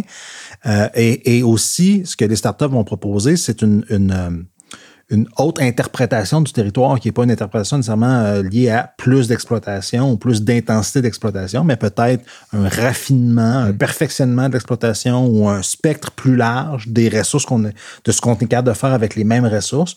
Donc, elles amènent, les startups, elles amènent un élément de complexité. Elles regardent, la, elles regardent pas les arbres, elles regardent la forêt avec les dynamiques de la forêt. Puis qu'est-ce qu'on est capable de faire quand on regarde ce système-là dans sa complexité? Qu'est-ce qu'on est capable d'aller chercher pour produire de la valeur, euh, ce qui est différent d'une approche très euh, secteur primaire, là, on exploite les ressources.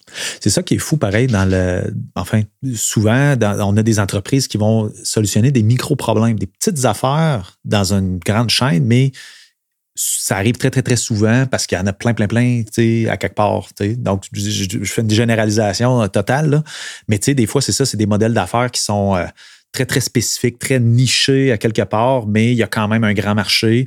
Puis c'est ce potentiel-là. Moi, c'est ça qui, serait intéressant peut-être à mesure. Je ne sais pas si ça existe, la mesure déjà de ça, mais on en parlait un petit peu tantôt, mais le poids de l'économie, de la start-up ou de façon euh, euh, prospective, qu'est-ce que ça va représenter dans cinq mm-hmm. ans si tout va bien là, par rapport à l'économie réelle du Québec. Là, on est-tu en train de parler de faire de la place pour des petites affaires ou c'est vraiment un gros potentiel pour nous autres d'exploiter? Puis mettons que je vais rajouter la dimension où là, à travers une pandémie, il y a énormément de choses qui ont changé d'un coup sec, là, puis de la résistance à l'innovation, on y a goûté. Là, celui qui voulait pas innover, là, il a été mal servi depuis un an et demi. Euh, il, est, obligé d'embarquer dans, le wagon. Fait est-ce qu'on doit justement profiter de cette nouvelle euh, inertie-là là, pour, pour embarquer dedans? Mais je pense que le, d'une part, on travaille à essayer de développer un modèle d'impact économique des startups, d'essayer de mesurer qu'est-ce que ça représente. Donc, un modèle matrice qui analyse tout ça. Oui. En même temps, là, on parle de faire une stratégie québécoise de la recherche et l'innovation. Fait faudrait éviter d'être trop directif, de dire ça nous prend des startups qui essaient de régler tel problème, tel problème, tel problème. Ce qu'il faut stimuler, c'est la. Moi, je dis toujours, un entrepreneur startup, ça se nourrit de problèmes. Hmm. Chaudillant des problèmes, amène-en des pandémies. Je veux dire, à quelque part, non, mais je ne sais pas que je le souhaite, mais tu Faire attention à ce non, mais des fois, quand ça arrive, mais non, mais qu'on le demande ou non, Charles Vier, on va en recevoir un paquet. On vient juste de recevoir la petite vaguelette d'un tsunami. Si on pense que c'est fini, puis c'est derrière nous, mm. puis qu'on on va s'asseoir sur le bord de la plage, puis on, reprend notre pina colada, je t'ai des mauvaises nouvelles pour toi. C'est pas comme ça que ça marche. Mais l'entrepreneur, lui, est comme, quoi d'autre qui s'en vient mm. que je suis capable de travailler dessus? Et, à quelque part, ce que, la, ce que la stratégie devrait faire quand vient le temps des startups, c'est pas dire on va orienter tout sur l'intelligence artificielle, sur ci, sur ça. Non, on veut stimuler l'émergence, la capacité de nouvelles innovations d'émerger, la capacité d'un entrepreneur qui n'a pas réussi d'essayer encore, puis et encore et encore. Et, à la fin, comme moi, je suis certain que c'est ce pari-là qui va amener de l'impact économique à long terme, même si on n'est pas capable de prédire où ça va arriver. Mm. On peut mettre nos, nos œufs dans le panier de l'intelligence artificielle, mais si à un moment donné, ce milieu-là se, se, cristallise, puis il y a deux, trois gagnants, puis on n'est pas gagnant, mm. on a tout perdu. Mm. on, peut-tu mettre des œufs dans différents paniers? C'est ça le, le, le, le luxe qu'on a comme large société avec un euh, éduqué, avec des universités comme dit Jacques partout au Québec, d'avoir une perspective large d'avoir des gens qui sont éveillés, qui voient le même monde dans lequel on vit, à travers la même lentille culturelle. Ils voient plein de choses différentes à cause du contexte. Je pense qu'on a une, énorme richesse au Québec et sous-exploitée. La stratégie devrait nous amener à stimuler cette émergence-là, lui donner tout ce qu'elle a besoin pour, pour grandir, puis on verra bien ce qui ressort de là. on, doit, on doit se réserver une part d'inconnu si mm. on veut réussir à être, à devenir une société, puis à faire devenir un monde qui n'existe pas encore. Euh, parlons de l'université, justement, puis du domaine de la recherche comme tel. on a eu beaucoup de. Enfin, euh, historiquement, à l'université, il y avait comme une espèce de séparation du marché, en quelque sorte, là, mais dans, de plus en plus, on voit des entrepreneurs scientifiques. On voit aussi un besoin de faire valider des choses, puis les entreprises qui se tournent vers les chercheurs de, tous ordres, que ce soit en social, en, techno, en, whatever. Euh, donc, tu sais, Comment on fait pour gérer ça quand on a une société comme la nôtre où l'école est très pas chère parce qu'on on, taxe beaucoup? Donc, cette propriété de, de, savoir qui émerge des universités, euh, ou je parle pas juste des universités, il y a les, collèges, les cégeps, etc. Ils s'en passent là aussi beaucoup. Là. Euh, donc, comment qu'on fait pour créer cette un peu perméabilité-là éthique à quelque part, là, euh, qui fait que on ne se scandalisera pas nécessairement qu'une grande entreprise, n'importe quelle, là, je vais dire des lettres au hasard pour pas froisser personne, mettons EAC. Donc, arrive puis dit j'achète le pavillon, je finance le pavillon, mais qu'on ne sente pas qu'il y a de la recherche qui est dirigée à ce moment-là. Euh, c'est ça, parce qu'on sait que la recherche québécoise est extrêmement de façon qualitative là, euh, forte. Là, je veux dire, on, cote euh, fort à l'international. Euh, comment qu'on amène ça sur le marché? Comment qu'on fait pour la valoriser? Parce que c'est un des sujets importants aussi dans, le balado là, de, de, de, mm-hmm. mettre, tu sais, la, matière première, elle est là. comment qu'on fait pour la, valoriser à son maximum? Là, je, vais, je vais avouer que j'ai été 16 ans au conseil de l'Université de Montréal. Parfait, on va avoir de l'expérience là-dessus. Euh, euh, je, vais, quand même euh, tempérer mes, parfait. propos. Oh, non, OK. Ben, et je, m'intéresse aussi aux autres universités, mais celle-là, je l'ai connue un peu plus. je suis d'accord en partie avec ce que Louis-Félix a dit. Oui, il faut laisser place à, aux chercheurs innovateurs solo qui vont arriver avec son idée. Il faut, faut au moins l'encourager, oui. En même temps, les fonds étant limités, les concours de, de subventions, euh, quand, quand, on pense que ce soit au Québec, que ce soit au Canada ou même des, des projets internationaux, c'est toujours limité. Il faut faire des choix sur certains axes un peu plus porteurs. Demain, on peut se tromper d'axe. Euh, là, l'intelligence artificielle prend beaucoup de place. Tant mieux, parce que ça tombe, on est un des quatre ou cinq euh, foyers majeurs au niveau mondial. Tant mieux. Euh, espérons qu'on se trompera pas. Fait que je dis pas de tout mettre dans quelques axes, mais de penser simplement, ben moi, l'angle qui dit, ben, saupoudrons de l'argent puis laissons tout ça émerger, je suis pas tout à fait d'accord. Laissons-en un peu, oui, mais il faut choisir des axes parce que ma compréhension, c'est que les, les, les, Ontariens font ça, les Américains font ça, les Européens font ça, puis je parlerai même pas de la Chine, je ne veux pas parler de la Chine. alors, alors, alors, donc, il y a des gens en haut qui ont accès à des fonds qui vont, qui vont favoriser certains axes. Fait au moins, connaissons c'est quoi ces axes-là? Est-ce qu'on veut s'inscrire dedans ou pas? Et si oui, ben allons-y à fond. Et oui, tant mieux, les universités québécoises attirent tant, mieux encore des, des étudiants d'ici, c'est sûr, mais des étudiants étrangers.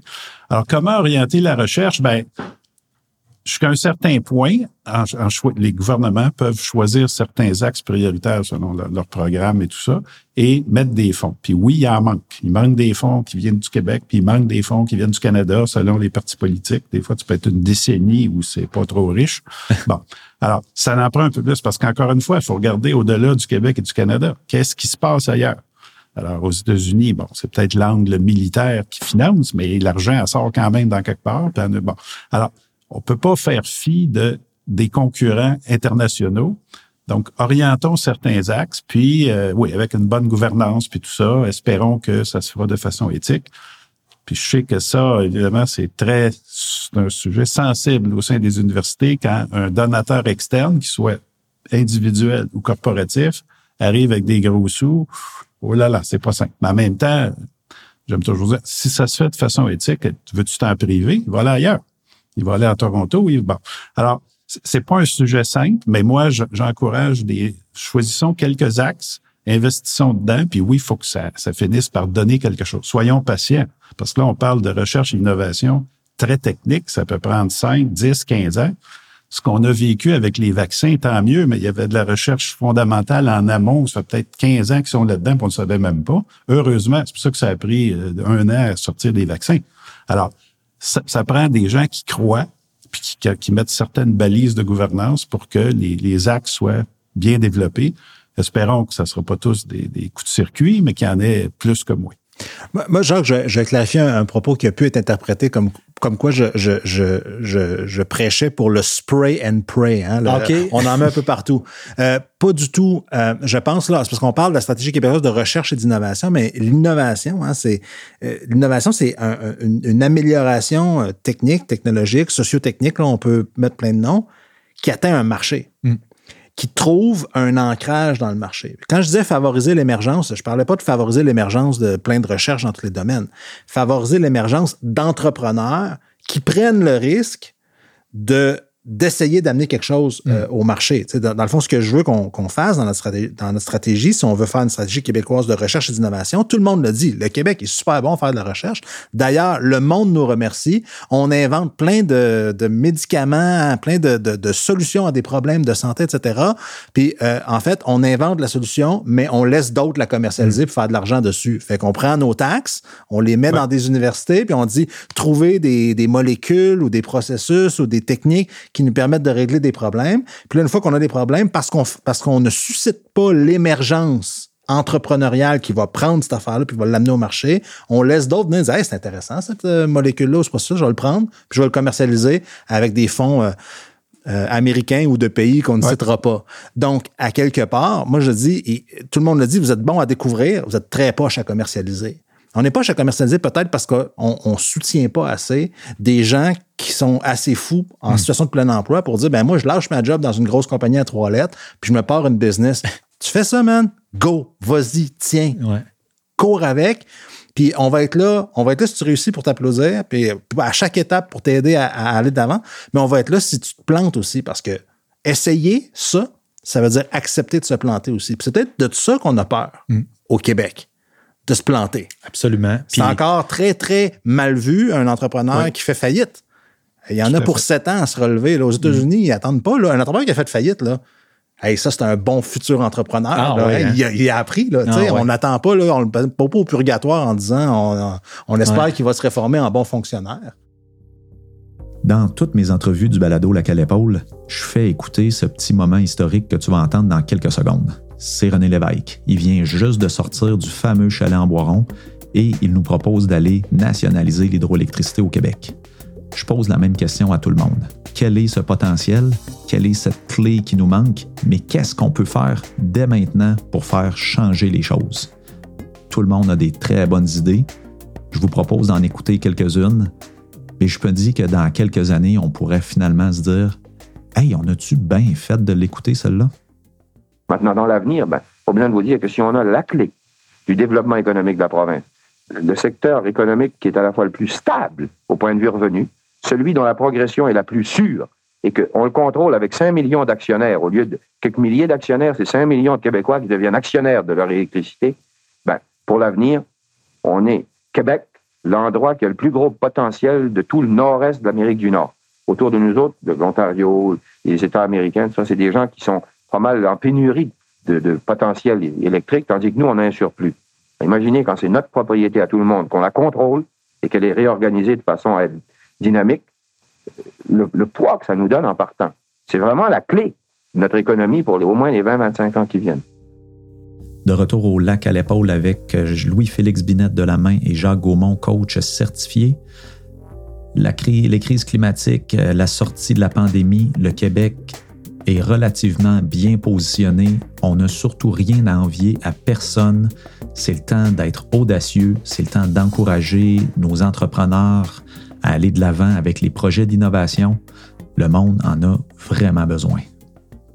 Mon impression du lac à l'épaule, je suis arrivé ici tantôt, lac à l'épaule, c'est une retraite stratégique, on, on s'assoit ensemble, mais euh, l'année prochaine, quand la nouvelle SQRI va rentrer en, en vigueur, là, ça va faire 60 ans qu'il y a eu la réunion, la fameuse réunion mythique du lac à l'épaule. Mm.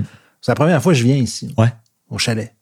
Fait que je suis débarqué au chalet tantôt, je me suis dit, My God, c'est ici que ce qui allait former euh, le cabinet, qui allait mettre en, œuvre, Absolument. hein, la- en- mettre, en, missionnaire. mettre, mettre en, comment dire, euh, mettre sur les rails cette révolution tranquille. Ils se sont réunis ici dans un chalet en Boiron, avec vue sur un lac, des épinettes, puis euh, ben, presque pas de feuillus, là. Non. Puis c'est ici qu'ils ont vu un Québec se dessiner, Mm.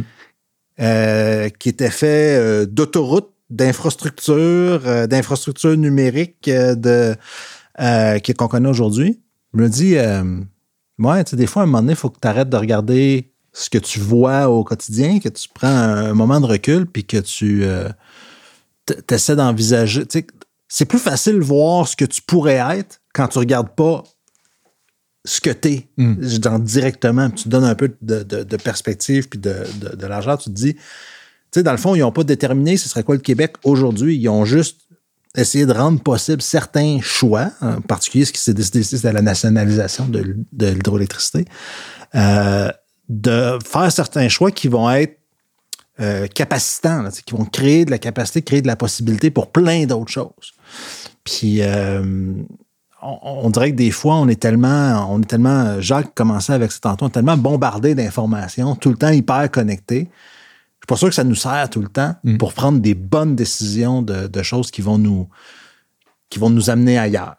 C'était juste une réflexion comme ça. Juste quand je suis arrivé tantôt, ça m'a ça m'a habité. Puis tu sais que aussi au lac à l'épaule, ça a été euh, Roosevelt et Churchill qui sont venus pêcher en, en réglant le sort de l'Europe euh, à Québec. Ils ont pris une petite pause venir ici. Puis tu sais ce que ce que je trouve intéressant dans, dans ce propos-là aussi, c'est que tu sais une entreprise euh, par définition, c'est une incorporation, une personne morale. Donc, tu sais, c'est plus toi, là, c'est plus une personne non plus unique.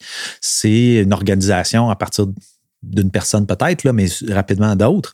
Euh, puis justement, tu sais, moi, c'est un petit peu ce que j'apprends dans, dans mon, ma, carrière d'entrepreneur, c'est de dire, regarde, il faut que tu te détaches à mener du quotidien, il faut que tu gères les choses à une autre perspective un peu plus longue, tu sais, puis qui, qui, qui est dans une, comment dire, dans un, espèce de cadre, là, quelque part. L'entreprise opère dans un marché X, Y, Z.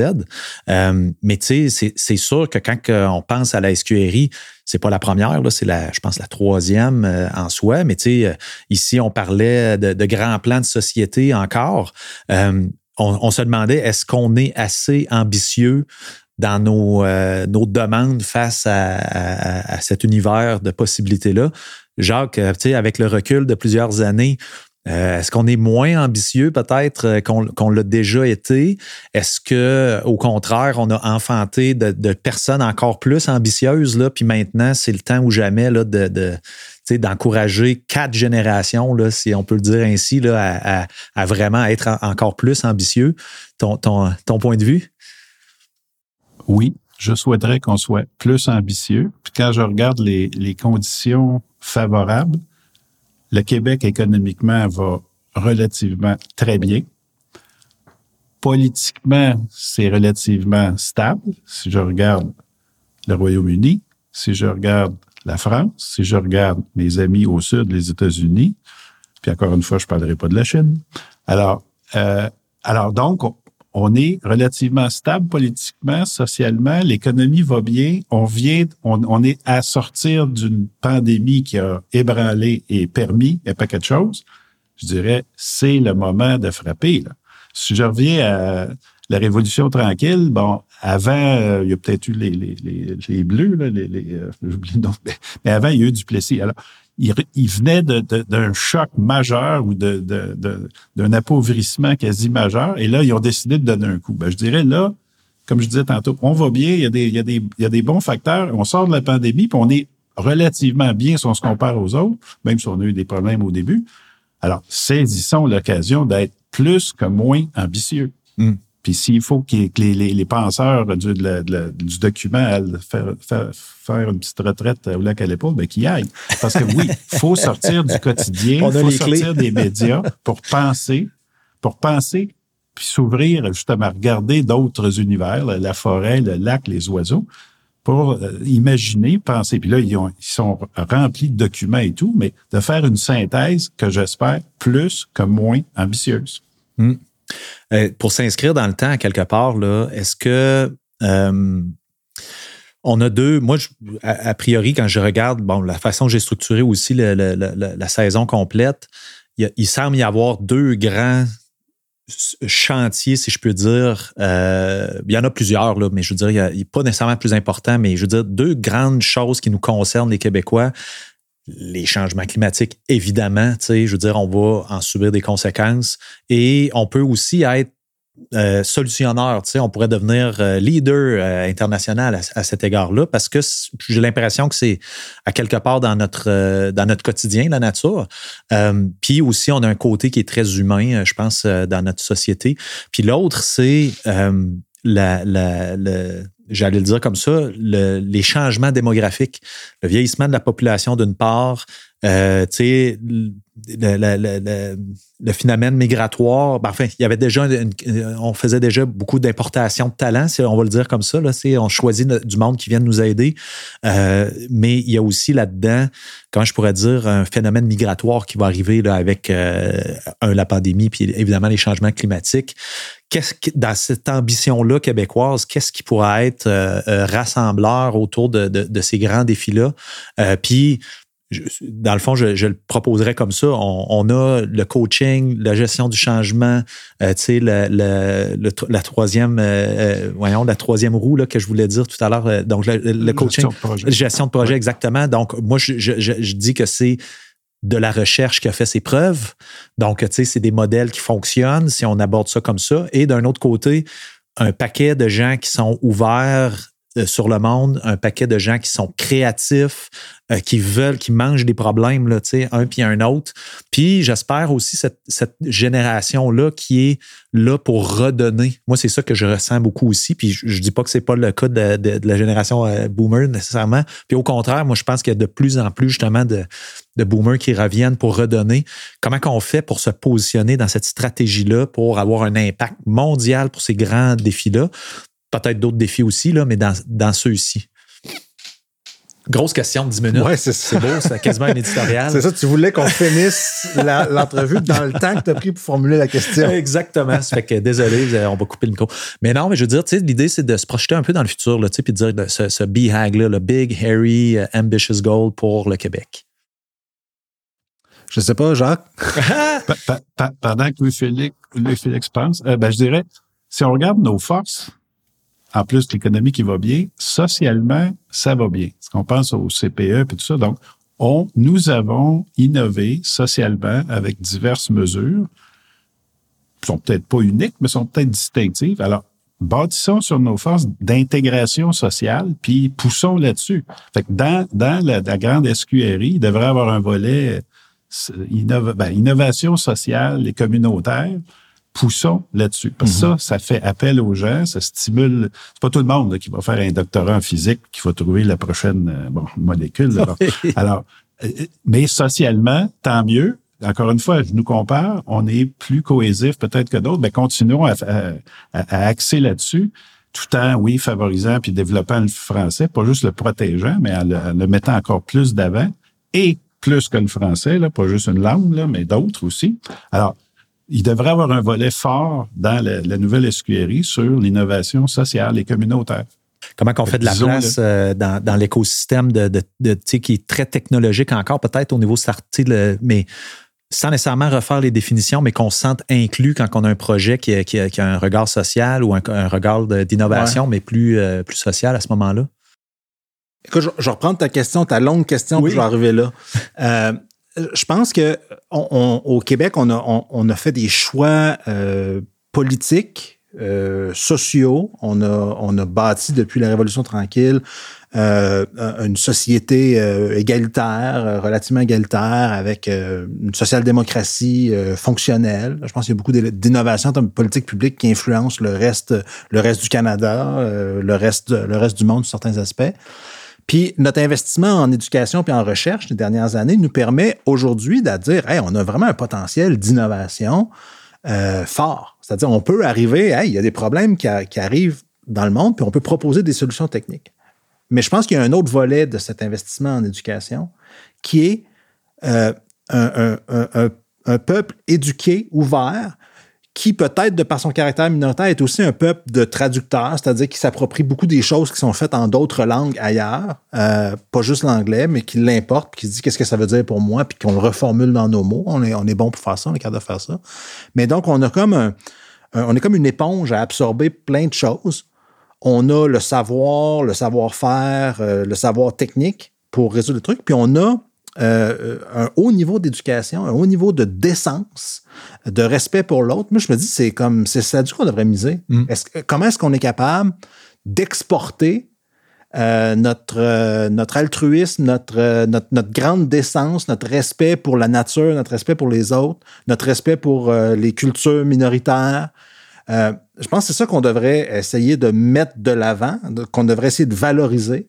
Euh, et je pense qu'une des façons de le faire, c'est de permettre à des gens de, de bâtir des, je ne vais pas dire des entreprises, mais bâtir des projets Mhm. OK, qui peuvent être entrepreneuriaux ou pas, qui peuvent être sociaux, mais de bâtir des projets ambitieux sur la base de tout ça, de, de, de, de, de- de ce qu'on est, de ce qu'on sait, de ce qu'on peut faire, euh, qui, euh, qui, qui met de l'avant notre, notre, notre savoir-faire, notre débrouillardise, là, le, le club des débrouillards 50, là, comme go, on, on, on, on se débrouille avec ce qu'on a, puis on fait bien.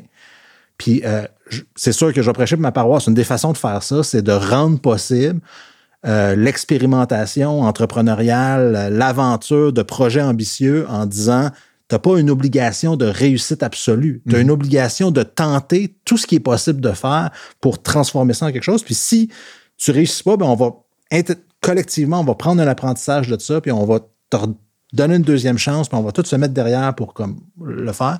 Je pense qu'on est, on est rendu là. Euh, notre nouvelle révolution, ça devrait être une révolution vraiment de fierté mondiale de qui nous sommes. Vraiment, quand tu regardes le reste du monde, on n'est pas pire. Là. Il reste encore quelques beaux là. Il y en a au Québec. On, Il y en aura on toujours. pas, il y en a toujours.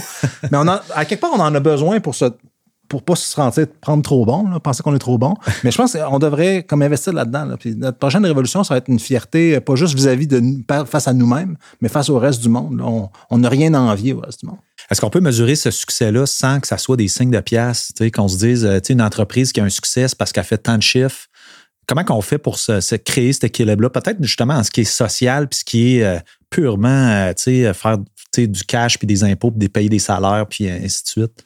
Euh, je- euh, Ben, oui, Jean? ça, ça- ça prendrait quand même des indicateurs de performance. S'ils Ouais. ne sont pas monétaires, il faut au moins qu'ils soient numériques, il Ouais. faut qu'ils soient observables, mesurables tant que possible. Tant de personnes ont, ont fait ci, ont fait ça. Alors, sans ça, c'est beaucoup de beaux discours, mais Ouais. des indicateurs de performance minimum observables, puis tant mieux s'ils sont mesurables, monétaires et autres. Parce qu'on sait qu'il n'y a pas de l'argent à l'infini, c'est ça aussi. On, se retourne vers un gouvernement qui n'a pas nécessairement de l'argent pour tout le monde.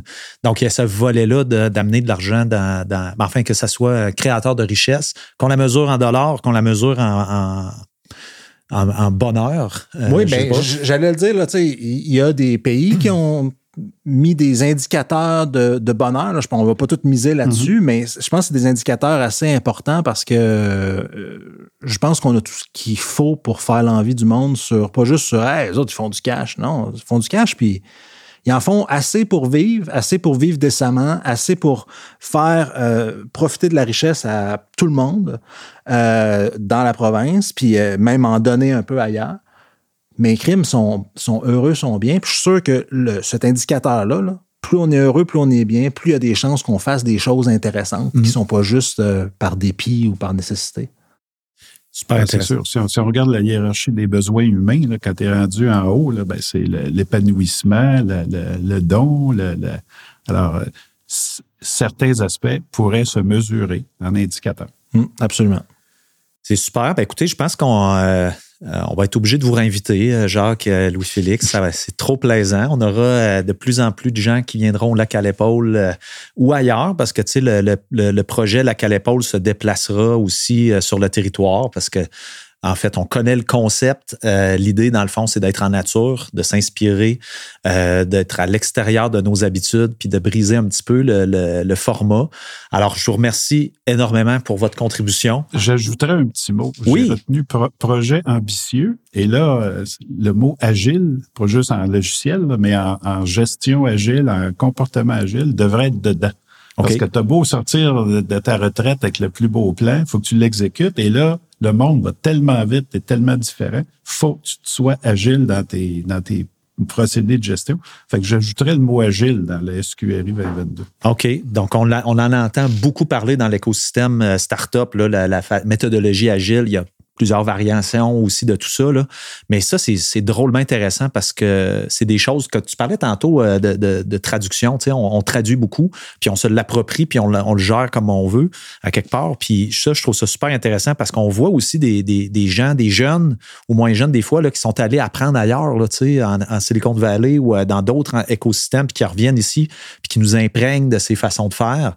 Euh, donc oui, soit agile, soit ambitieux puis Mhm. euh, aussi, ben, c'est ça, euh, exécution d'un plan hein, qui, euh, qui va nous amener vers le, le succès. Une ressource là, qui peut être intéressante, là, peut-être qui pourrait être mise dans les notes du Oui. podcast, là, mais c'est une ressource du, P- du PMI, là, Jacques en mentionnait, là, c'est le Bright Line, le. Bright Line Initiative, qui, qui met quelques principes pour amener des stratégies avec une opérationnalisation dans une, dans une approche agile. J'ai jonglé, joué un peu avec ça là, dans, dans ma pratique conseil avant. C'est extrêmement intéressant ce que, ce que ce, ce- je je sais pas si c'est un institut au sein du, du PMI là, ou un groupe au sein du PMI travaille, le Bright Line Initiative. Je t'enverrai les informations. C'est super, si mettra veux ça dans les dans les notes, absolument. Ben merci, euh, je- merci beaucoup, plaisir, Jacques. euh, Merci, Louis-Félix. Charles-Olivier, merci Oui. beaucoup. Au revoir. Merci Jacques, à, À bientôt. Donc, c'est comme ça que se conclut mon tout premier épisode et expérience de balado à vie. Si vous avez des commentaires sur la page Facebook slash lac à l'épaule, n'hésitez pas à vous abonner. On a plein de- d'épisodes euh, intéressants qui s'en viennent, notamment le prochain sur l'innovation sociale et le développement durable. Le Québec est déjà un leader. Il s'agit qu'on s'en rende compte, il s'agit qu'on se fasse valoir. Mais oui, en innovation sociale, euh, c'est le cas. Et par euh, l'adoption de la grille des objectifs de développement durable, on pourrait encore une fois innover comme étant la première région au monde à structurer la recherche et l'innovation autour des grands objectifs de développement durable. Merci, à bientôt. Le projet Balado Lac à l'épaule est une idée originale sortie de ma tête que j'ai produite, réalisée sur le bord d'un lac ou ailleurs en nature. Ça n'aurait jamais été possible sans l'accompagnement stratégique de Nouveau Monde Production. Laurence McEvoy, salut. C'est bien poli, c'est bon dans vos oreilles grâce au travail d'experts chez Notre Production avec Matt et Mélodie. Je vous salue, merci beaucoup. J'ai également été accompagné tout au long, et vous l'entendez même une fois de temps en temps dans le balado, par Marie-Pierre Cossette, qui travaille au Fonds de recherche du Québec. D'ailleurs, merci Rémi Quirion, scientifique en chef du Québec, d'oser faire appel aux artistes pour changer le monde. Ça se fait une seule personne à la fois. Aujourd'hui, c'était peut-être vous. Mon nom, c'est Charles-Olivier Roy. À bientôt.